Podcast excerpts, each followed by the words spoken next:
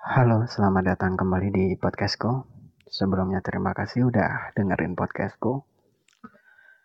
Dan selamat menjalankan ibadah puasa Ramadan bagi teman-teman yang menjalankan. Episode ini aku masih ngelanjutin tentang Heart About Love. Ini di hari ke-25. Sudah mendekati di hari ulang tahunnya dia. Aku mengirimkan tulisan ke dia di bulan April tahun lalu tentangmu 25. Aku selalu bicara resah kepadamu tentang diri, manusia hidupku, pada problem nyata yang tak pernah usai. Betapa pandang wajah selalu menatapku. Perhatianku sementara ini hanya tertuju padamu.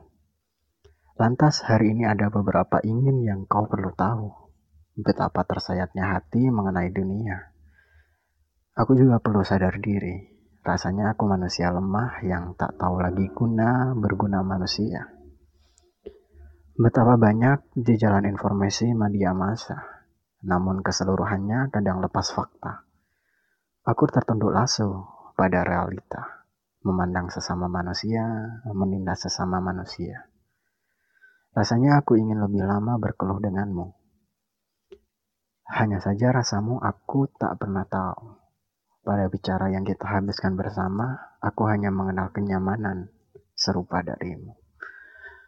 Sebenarnya juga ingin ku dengarkan. April 2019, Yogyakarta. Aku coba meresapi apa yang aku tuliskan waktu itu, di mana aku benar-benar ada dua sisi yang ingin aku sampaikan ke dia yang pertama adalah gejolak kehidupan yang aku rasain. Gejolak kemanusiaan barangkali lebih tepatnya. Dan gejolak kedua adalah gejolak rasa atau cinta yang yang juga aku rasakan problemnya. Di mana aku merasa di, dari sisi kemanusiaan yang ingin aku share ke dia adalah banyak sekali rasa atau banyak sekali problem tentang antara manusia yang berguna dan tak berguna itu seperti apa. Kita banyak sekali dijejali dengan pendapat-pendapat orang yang menjustis manusia itu tidak berguna dan manusia yang lain itu berguna. Jadi ada ada pilihan yang disajikan dari justifikasi yang dihasilkan oleh mereka nih orang-orang di mana mereka dijejali oleh banyaknya media yang kadang lepas fakta, yang kadang benar-benar di luar fakta yang ada. Dan itu kita sendiri juga nggak bisa mengendalikan. Itulah keresahan yang aku alami. Bagaimana solusi yang bisa aku dapati, itu bagaimana solusi yang mungkin bisa kita sharingkan bersama.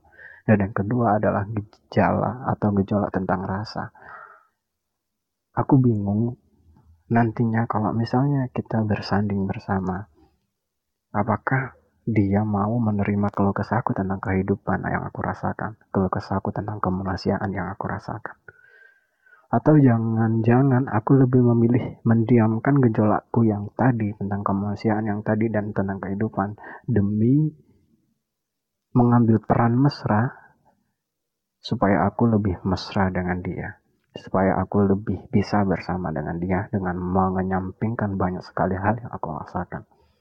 Ini yang aku rasakan waktu itu dan makanya di beberapa tulisan aku coba share apa gejolak yang aku rasakan dan aku tetap menyampaikan kalau perasaanku ke dia itu seperti apa, seperti apa. Supaya nantinya dia bisa menerima keberadaanku dengan book dan dan juga keberadaan gejolak-gejolak yang aku rasakan. Semoga dia bisa menerima itu dan kita bisa sharing bersama. Itu harapanku waktu itu.